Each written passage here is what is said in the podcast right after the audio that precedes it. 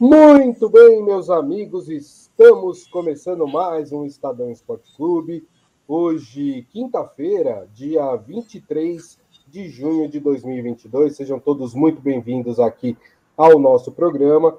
E, claro, convido vocês a participar aqui da nossa transmissão através das nossas mídias digitais, né? As mídias digitais do Estadão, Facebook, YouTube e também o Twitter. Vamos falar hoje muito de Copa do Brasil, hein? Vamos falar do Sapeca e Yaya do Corinthians para cima do Santos. Vamos falar também do jogo de hoje, São Paulo e Palmeiras. E, claro, de todas as outras partidas que movimentaram e vão movimentar o torneio ainda nesta quinta-feira. E hoje quem está aqui comigo, né? Vocês perceberam que o Morelli chinelou de novo, né? Mas quem veio foi o Ricardo Magatti. Tudo bem, Ricardo? Tudo bem, Grisa? Boa tarde a todos, aos espectadores. Vamos repercutir muito a vitória do Corinthians, né? A goleada do Corinthians, que dá mais confiança aí para esse time que vinha ganhando, mas não vinha jogando tão bem. Agora conseguiu aliar os dois. Exatamente, né? E eu já descobri por que o Morelli não veio hoje, porque ele disse ontem que o Santos ia vencer por 1-0. E aí ele não... Acho que ele não quis... que os nossos amigos aqui tirassem sarro dele, aí ele resolveu, né? Falou, hoje não dá, e acabou não vindo. Mas é isso, o Corinthians goleou o Santos aí, 4-0, rapaz, que sapeca e aiá do time do Corinthians. E acho, Ricardo, que vai muito do que você falou. A gente teve um Vitor Pereira muito feliz na noite de ontem, né? Corinthians jogando bem, e conseguindo o seu resultado, e um Santos desastroso, né? Desde o começo da partida, o Bustos muito mal, se um foi muito bem, o outro foi muito mal, time completamente desarrumado dentro de campo, e o resultado final foi esse, né? Poderia até ter sido pior, né? Se 4-0 já não é ruim para mim, o Corinthians já avançou para as quartas de final, muito difícil. Acho que até o próprio Santos vai desistir da Copa do Brasil, já vai pensar só em Sul-Americana e Campeonato Brasileiro, mas o cenário foi esse, né, Ricardo? Corinthians muito bem e o Santos catastrófico na noite de ontem, né? Foi. Acho que a gente esperava o Corinthians favorito, mas não tanto, né? O Corinthians tem um time melhor que o do Santos, mas a diferença, a disparidade não era tão grande antes do jogo, né? O Santos vem fazendo até boas apresentações, o Bustos vem entregando mais do que se esperava dele, na minha opinião, e o Corinthians estava jogando menos do que se esperava dele, então por isso havia um favoritismo não tão grande do Corinthians, mas ontem o que se viu foi uma disparidade muito grande, né? Tudo deu certo para o Corinthians, tudo deu errado para o Santos. O Vitor Pereira, enfim, teve uma noite. Talvez tenha sido a melhor atuação do Corinthians no ano, né? Teve uma ou outra, algumas outras boas apresentações, mas a de ontem acho que foi a melhor. Tudo deu certo. Se eu não me engano, foi a primeira vitória do Vitor Pereira em clássicos, né? Paulistas. Acho que sim. Tinha perdido do Palmeiras duas vezes, né? Empatou com o São Paulo, perdeu do São Paulo no Paulistão. Ele já encarou, quando ele chegou, ele encarou uma sequência de clássicos, né? E tinha sido. Verdade. Se dado mal, agora é uma vitória que dá confiança, né? Porque o Corinthians jogou de fato bem, os miúdos, né? Os jovens jogaram bem, principalmente o Mantuan, que foi dá para dizer que foi uma aposta do Vitor Pereira, ele já estava no elenco, mas foi um cara que não via sendo titular com o Silvinho antes e não vinha tendo tanto espaço, e com o Vitor Pereira, ele vem jogando. O Vitor Pereira vem apostando muito nele. Não foi o primeiro jogo que ele foi titular, já faz um tempo que ele tem jogado entre os 11 e tem jogado bem. É um cara mais do que esforçado, né? Um cara que dá dinâmica para o time no ataque ali. E ontem, para mim, ele foi o melhor. Ele e o Juliano foi muito bem também. Hoje, para mim, está à frente do Renato Augusto. Os dois são bons. O Renato Augusto tem mais técnica, só que o Renato Augusto tem problemas físicos. Então, o Juliano hoje está mais inteiro e eu acho que ontem o Vitor Pereira acertou em deixar o... É que o Renato Augusto é desfalque ontem, né? Mas ele acertou em deixar o Juliano titular. Os dois fizeram uma partida excelente. O Adir Armando está falando aqui que nem ele esperava o Corinthians jogando o que jogou ontem, né? E também não esperava que o Santos fosse tão mal ontem como foi. Né? O Isaías falando, Corinthians, um time questionado, sempre com um ponto de interrogação, efetivamente já está na próxima fase. Essa suposta classificação com certeza vai amenizar a eliminação na Libertadores pelo Boca Juniors. Olha, tá falando que o Corinthians vai ser eliminado. Depende, né? Se continuar jogando o que jogou ontem e o que a gente tem visto do Boca Juniors jogando, não sei se o Corinthians vai ser eliminado pro Boca, não. Mas tem que ser com esse empenho de ontem, né, Ricardo? Sim, não, tem chance de passar. O time do Boca tá longe de ser o bicho papão que já foi. É um time bem mediano. Não é um dos o pior Boca, mas também não é o melhor. O Corinthians, inclusive, ganhou aqui, né? Empatou lá, ganhou aqui na fase de grupo.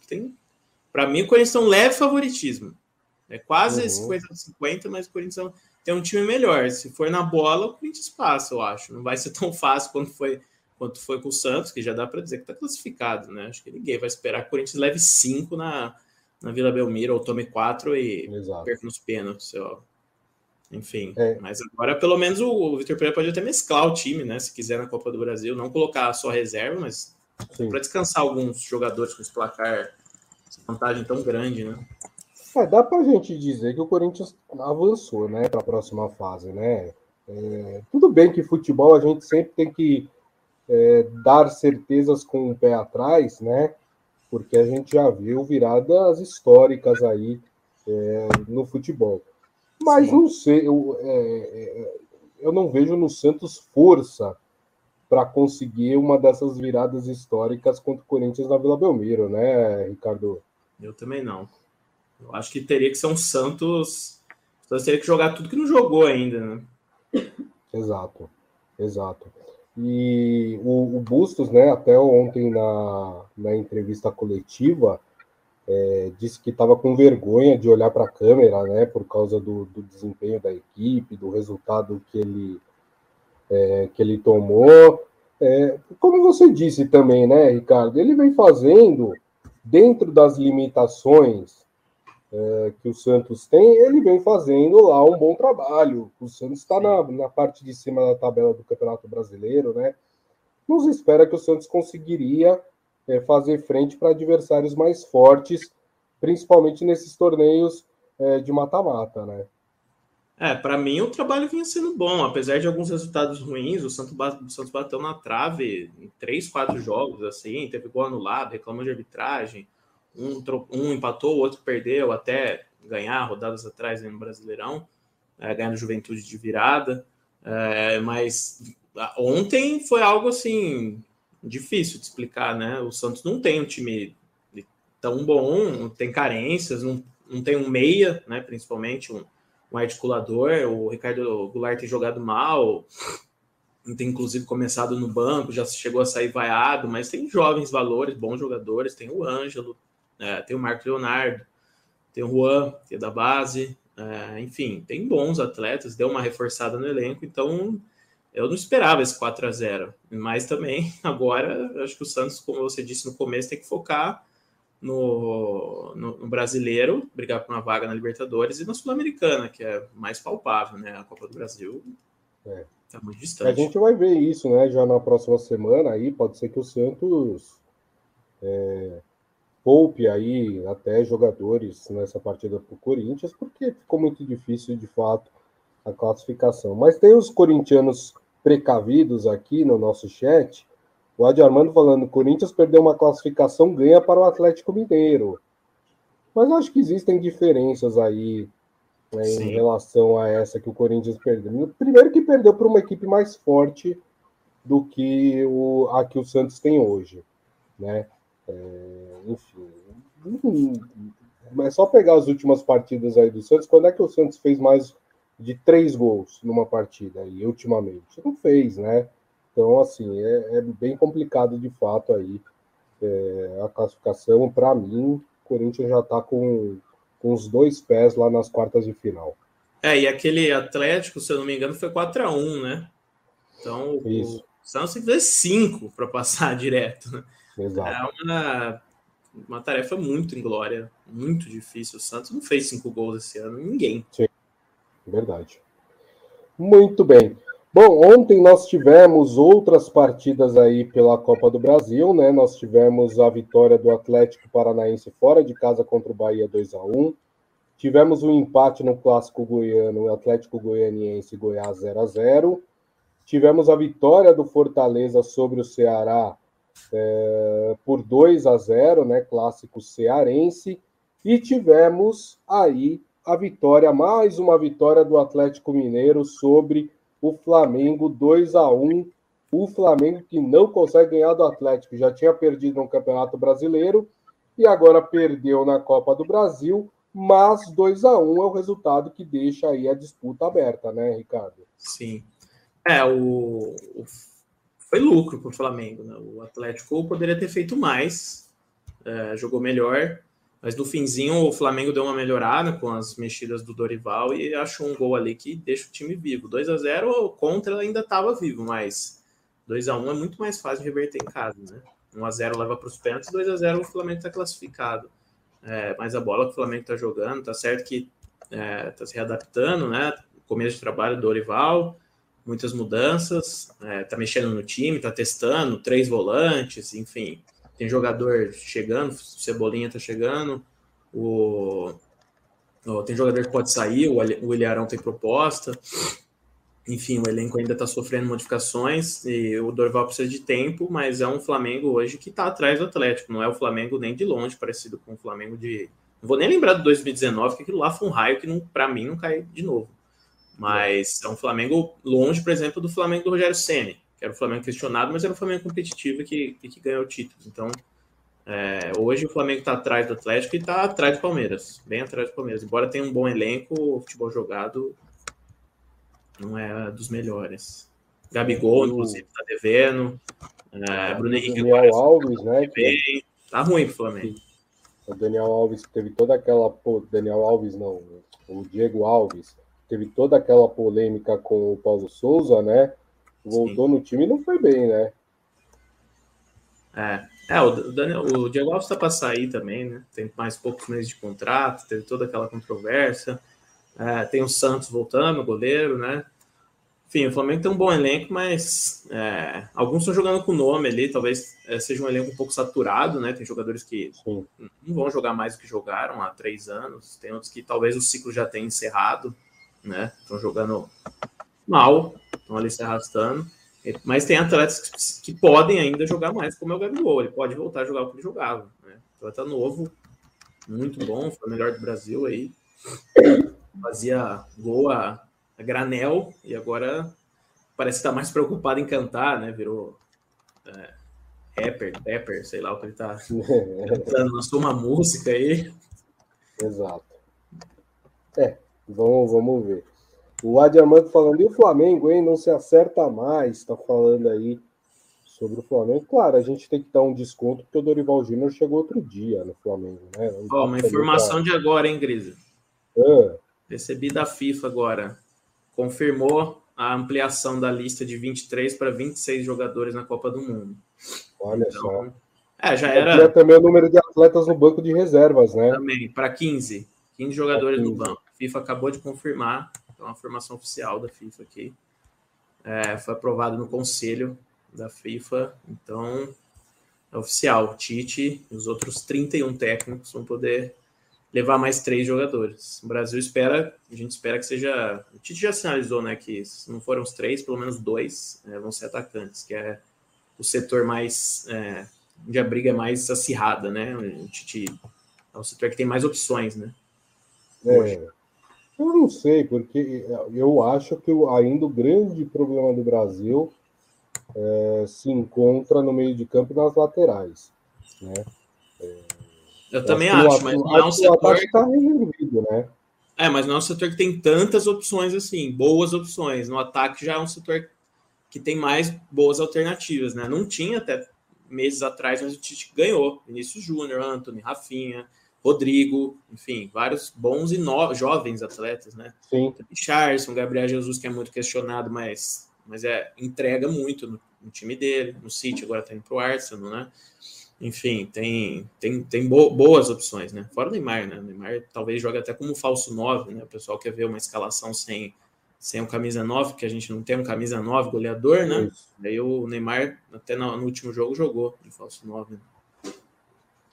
Pergunta do Adir Armando aqui. Vocês acham que vão sair muitos jogadores para o exterior nessa próxima janela? Não estou achando, não. Eu acho que tá... Primeiro que assim, a gente tem que considerar que tá todo mundo com pouco, né? Acho que toda a crise, né, que a gente vem passando... Primeiro a crise por causa da pandemia, depois a crise em decorrência da guerra entre Rússia e Ucrânia, né? Tudo isso fez também com que os clubes, né, fizessem contratações mais pontuais, né? E fizessem investimentos maiores em um ou dois atletas, né? Não tem aquela coisa de baciada no mercado, né, Ricardo? Sim. Eu acho que já tem sido, né, reforços pontuais, e os clubes europeus não estão apostando em tantas contratações assim, né? Eu acho que os clubes brasileiros e sul-americanos vão perder menos atletas nessa janela. Eu acho que vão perder mais na outra janela, no começo do ano que vem. Tem a questão, acho que a gente está até repatriando mais jogadores por causa da guerra, né, com contratos temporários, como foi o caso do Maicon no Corinthians, agora FIFA permitiu também, tem falado dos atletas que estão na Rússia, o campeonato está parado, lá tem bons jogadores, embora não seja tão fácil, por exemplo, trazer o Yuri Alberto, que o Corinthians o Palmeiras parece estar atrás de um volante também, tem o Wendel, enfim, eu já trouxe 2 gringos, né, um uruguaio e um argentino. Acho que a gente não vai perder tantos atletas assim. Acho que os elencos vão perder atletas que não são tão importantes assim, tão essenciais. Por exemplo, o William Arão, que tem proposta do futebol turco, né? Foi um atleta muito importante para o Flamengo, mas hoje eu acho que é um atleta substituível. Dando um exemplo só, né? É isso aí. A Joana Dark está aqui, olha só, hein? Santa Joana Dark está aqui no nosso chat. Falando maravilhoso, vai Corinthians, né? Tá feliz da vida aí com a vitória do Timão aí sobre o Santos ontem, né? O Isaías falando, o Gabriel fez uma declaração dizendo que o Atlético no Maracanã vai conhecer o inferno, mas na verdade quem está em um inferno astral é o Flamengo, é verdade, né? Pode ser um inferno para o Atlético, mas dependendo de como o Flamengo jogar essa partida de volta, pode se transformar em um inferno para o Flamengo, né, Ricardo? Gabriel tem falado mais do que tem jogado, né? É verdade. O Gustavo Gómez, muito foi feita essa provocação dos palmeirenses. O Gustavo Gómez tem 6 gols no Brasileirão, o Gabriel tem 3. O zagueiro tem o dobro do gol do Gabigol. Então, acho que o Gabigol está devendo, né? Tem falado muito, jogado pouco. Bom, já que você citou o Palmeiras, então vamos falar dos jogos de hoje da Copa do Brasil, né? Nós temos a principal partida, pelo menos o público de São Paulo, né? É o clássico entre São Paulo e Palmeiras, que voltam a se enfrentar, né? Nesta quinta-feira, às 8 horas da noite, jogo no Morumbi, primeira partida das oitavas de final da Copa do Brasil, Palmeiras e São Paulo, que vem, né, daquela épica virada do Palmeiras nos acréscimos do segundo tempo, né, pelo Campeonato Brasileiro. São Paulo vencia por 1-0 e o Palmeiras, nos acréscimos aí do segundo tempo, o Palmeiras conseguiu a sua virada 2-1 para cima do São Paulo. Esse São Paulo que não consegue vencer o Palmeiras. Antes de passar para a análise do Ricardo, vou passar aqui as prováveis escalações dos times, né? Começando pelo São Paulo, pelo mandante. O São Paulo que deve ir a campo com o Jandrei. Aí um trio de zagueiros, Léo, Arboleda e Diego Costa. Nas laterais, Reinaldo e Rafinha, né? No meio de campo, Gabriel, Igor Gomes, Rodrigo Nestor. E mais adiantados, né, no ataque, Caleri. E aí há uma dúvida, Patrick ou Luciano, né? O Patrick que vem fazendo gols aí pelo time do São Paulo. Já o Palmeiras deve ir a campo com Everton no gol, Gustavo Gómez, e aí uma dúvida quem vai fazer essa dupla com Gustavo Gómez, Luan ou Murilo. Nas laterais, Piquerez e Marcos Rocha. No meio de campo, Zé Rafael, Danilo e Gustavo Scarpa. Mais adiantados, Gabriel Veron, Dudu e Rony. Este deve ser o time do Palmeiras para hoje. Como é que chegam essas duas equipes para esse jogo, Ricardo? Tendo recentemente, né, essa partida pelo Campeonato Brasileiro em que o Palmeiras virou aí nos acréscimos para cima do São Paulo. O São Paulo chega mordido, né? Quer se vingar da virada que levou em 5 minutos nos acréscimos, e o Palmeiras chega bem, né? Tá numa série invicta impressionante, né? 19 jogos, se ganhar, se não perder, vai chegar a 20, vai igualar a série invicta de 2 anos atrás, com o Luxemburgo. O Palmeiras tem um aproveitamento altíssimo em clássicos, que era algo que o Abel não tinha até ano passado. Agora ele também é algo que ele tem conseguido fazer. Enfim, o Abel tem conseguido recordes e alcançar marcas incríveis, né? O trabalho do Abel, da comissão técnica dele, é memorável. Então o Palmeiras perdeu um clássico no ano, de 8. Perdeu para o São Paulo, justamente no primeiro jogo da final do Paulista, mas na volta aplicou 4 no São Paulo, né? Então foi uma remontada histórica. Então perdeu um jogo só, e esse jogo acabou não fazendo diferença, essa derrota, porque depois reverteu o placar. Então são o Palmeiras, que sempre tem dificuldade de jogar no Morumbi, nunca é fácil jogar lá. Eu, sinceramente, segunda-feira achei que o Palmeiras seria derrotado, conforme o jogo foi desenrolando. Não esperava aquela virada, nem o palmeirense mais confiante com a fase do time estava esperando 2 gols entre os 45 e 50 minutos, né? Mas a verdade é que o jogo de futebol o Palmeiras está encarando mentalmente como ele é, né? Uma maratona. O São Paulo parece que está encarando como uma corrida de 100 metros. Começa muito forte, num ritmo alucinante. Todos os jogos do São Paulo têm sido assim contra o Palmeiras. Faz bons 10, 15, 20 minutos, faz o gol. O gol do Patrick foi 16 minutos. E depois para de jogar. O primeiro tempo do São Paulo até foi bom, depois até conseguiu... levou a pressão do Palmeiras, mas também atacou. Agora, o segundo tempo, o São Paulo simplesmente abriu mão de jogar. Não jogou bola. Foi só o Palmeiras. Não foi assim um massacre do Palmeiras, mas era só o Palmeiras. O Palmeiras chegou a ter 70% de posse de bola. Abrir mão contra esse time do Palmeiras é suicídio, né? Não dá para fazer isso. E o Rogério tirou o Caleri, que estava morto, mas era o único que estava conseguindo segurar a bola entre os zagueiros. Então, depois, no fim...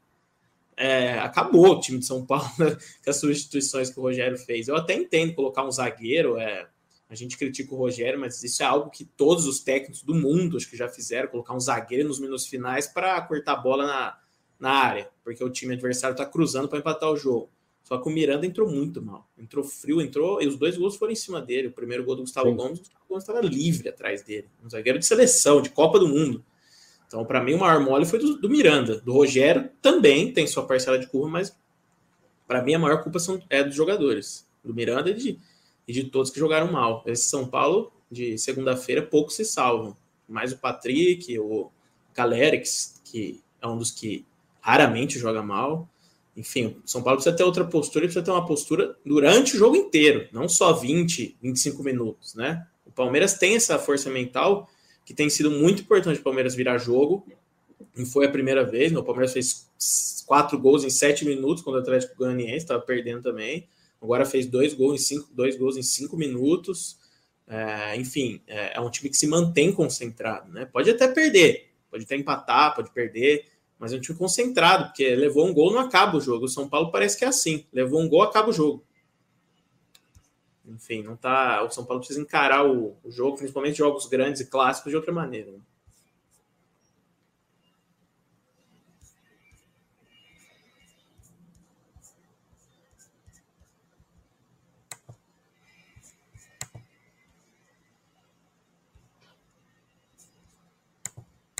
Acho que eu tô com o microfone desligado. Pronto, agora voltou. Fala, Grisa. Pode falar. O Adir Armando, ele falou que o São Paulo parou de jogar em muitos jogos no segundo tempo, né? Piorou no segundo tempo. E ele tem aqui uma das reclamações do São Paulino, né? Que se ele mexeu mal em todos eles, né? O São Paulino vem reclamando muito das mexidas do Rogério Ceni, entendendo que o Rogério não tem mexido bem na equipe. Quando ele mexe, a equipe tem piorado. Essa tem sido a sua percepção também, Ricardo? O Rogério tem mexido mal? Sim. Mas acho que ele tem mexido mal, acho que ele tem até escalado mal, mas acho que a culpa não é só dele. Acho que tem caído muita culpa em cima dele. Os jogadores também têm culpa, né? Não dá para o São Paulo ter uma postura daquela, se recuar tanto. Eu imagino que não seja o Rogério que peça aquilo. Olha, vamos recuar desse jeito e deixar o Palmeiras empurrar a gente para o campo de defesa, né? Não é assim. Mas sim, ele tem culpa, sim. Ele escalou muito, ele escalou 5 meio-campistas no jogo contra o Palmeiras, 3 zagueiros, o Caleri sozinho. Então, acho que dá, embora ainda que falte pontas, né? O São Paulo tem uma carência de atletas rápidos pelo lado. Saiu o Wellington, como chama o menino da base, foi pro Arsenal. Vou pegar aqui e eu já te falo. Saiu ele, o Caio machucou, que é outro menino da base promissor. Agora chegou o Marcos Guilherme, que não é um... Marquinhos, o nome dele. Marquinhos, da base, foi o Arsenal. Marcos Guilherme tá chegando, mas para mim não é a solução dos problemas. Então, mesmo em que pese essa falta, né, essa ausência de pontas rápidos, habilidosos aí pelos lados, o Rogério consegue uma escalação melhor. E também os desfalques, o Rogério tem desfalques importantes, mas ainda assim dá para fazer um time melhor. Tem o Luciano no banco, tem o Rigoni que nunca mais jogou aquela bola que jogou com o Crespo, mas é uma opção. Sim. Enfim, eu acho que o Rogério tem uma parcela de culpa por ter escalado mal e mexido mal em alguns jogos. É verdade. Bom, quero saber então aí o seu palpite para o jogo de hoje, 8 horas da noite no Morumbi, Ricardo, entre São Paulo e Palmeiras, primeira partida pelas oitavas de final da Copa do Brasil. Da Palmeiras ou da São Paulo, hein? Nenhum, dá 1-1. 1-1. Eu acho, empate. Ficou em cima do muro, muito bem. Ficou em cima do muro, mas na volta eu acho que o Palmeiras leva. Eu acho que o Palmeiras vai querer, o São Paulo vai querer ir com muita sede ao pote ali, por causa da derrota no Campeonato Brasileiro, da maneira que foi, e acho que o Palmeiras vai se aproveitar disso. Acho que o Palmeiras vence por 2-1 de novo o time do São Paulo no Morumbi. O Matheus Oliveira está falando, o Palmeiras é muito favorito, mas é difícil jogar com o Tricas. O que é Tricas, hein? É o Tricas, né? O apelido do São Paulo, né? Eu não sabia que estão chamando São Paulo de Tricas agora? Não, tem gente que fala pejorativamente, tem torcedor que adotou o apelido, enfim, tá uma discussão. O próprio São Paulo tinha adotado mesmo, né, oficialmente, chegou a fazer anúncio nas redes sociais, aí com, acho que foi o Nicão, quando o Nicão chegou, colocou Tricas lá, tem torcedor que odiou, tem torcedor que gostou, enfim, tem uma controvérsia aí em cima disso. Entendi. É Tricas de tricolor, eu imagino. Eu imagino sim. Um resumo, né, de tricolor. Muito bem. Bom, temos os jogos hoje pela Copa do Brasil, né? Temos o jogo entre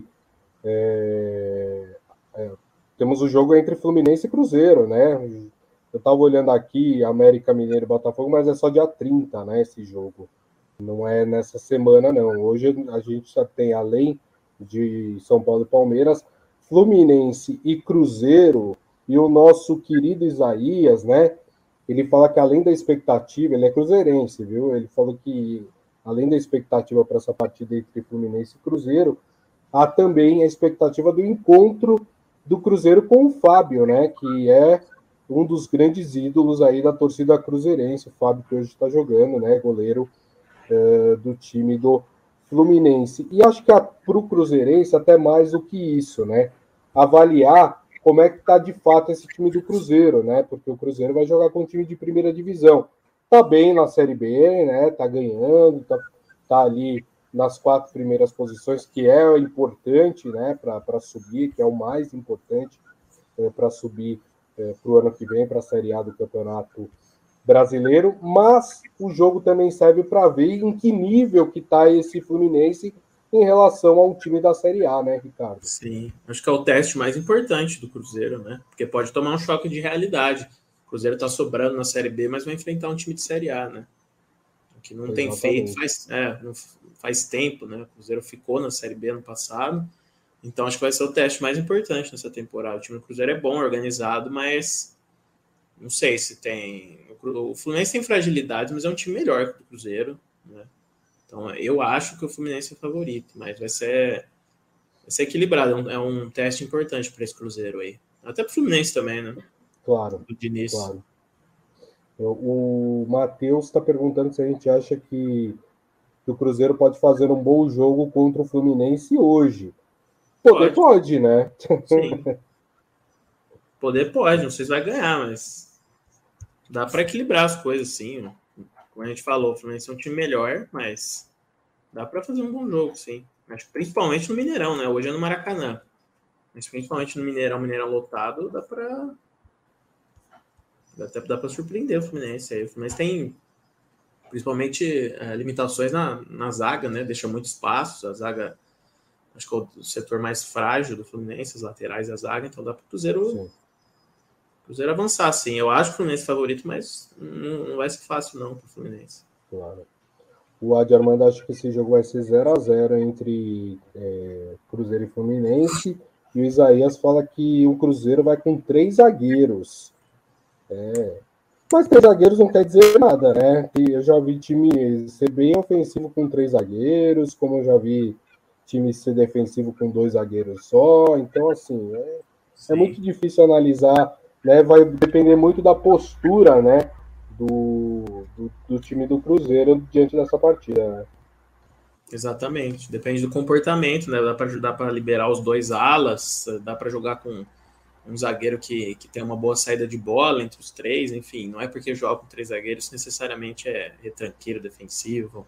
Depende muito dos atletas e do comportamento deles. É isso aí. Muito que bem.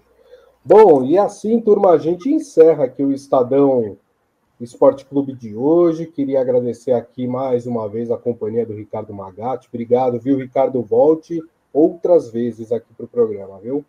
Que é isso. Tamo junto. Precisando é só chamar aí. Melhoras, viu, Grisa? Espero que você se recupere plenamente. Muito obrigado. E agradecendo, claro, a todos vocês que estiveram conosco, meu muito obrigado mais uma vez pela companhia de sempre, lembrando que daqui a pouco tem o nosso podcast, que vocês podem ouvir pelo tocador de podcast da sua preferência, e amanhã, 13h, estaremos de volta com o Estadão Esporte Clube nas mídias digitais do Estadão, Facebook, YouTube e também o Twitter. Então, turma, desejo a todos aí uma excelente quinta-feira e nos vemos amanhã. Tchau!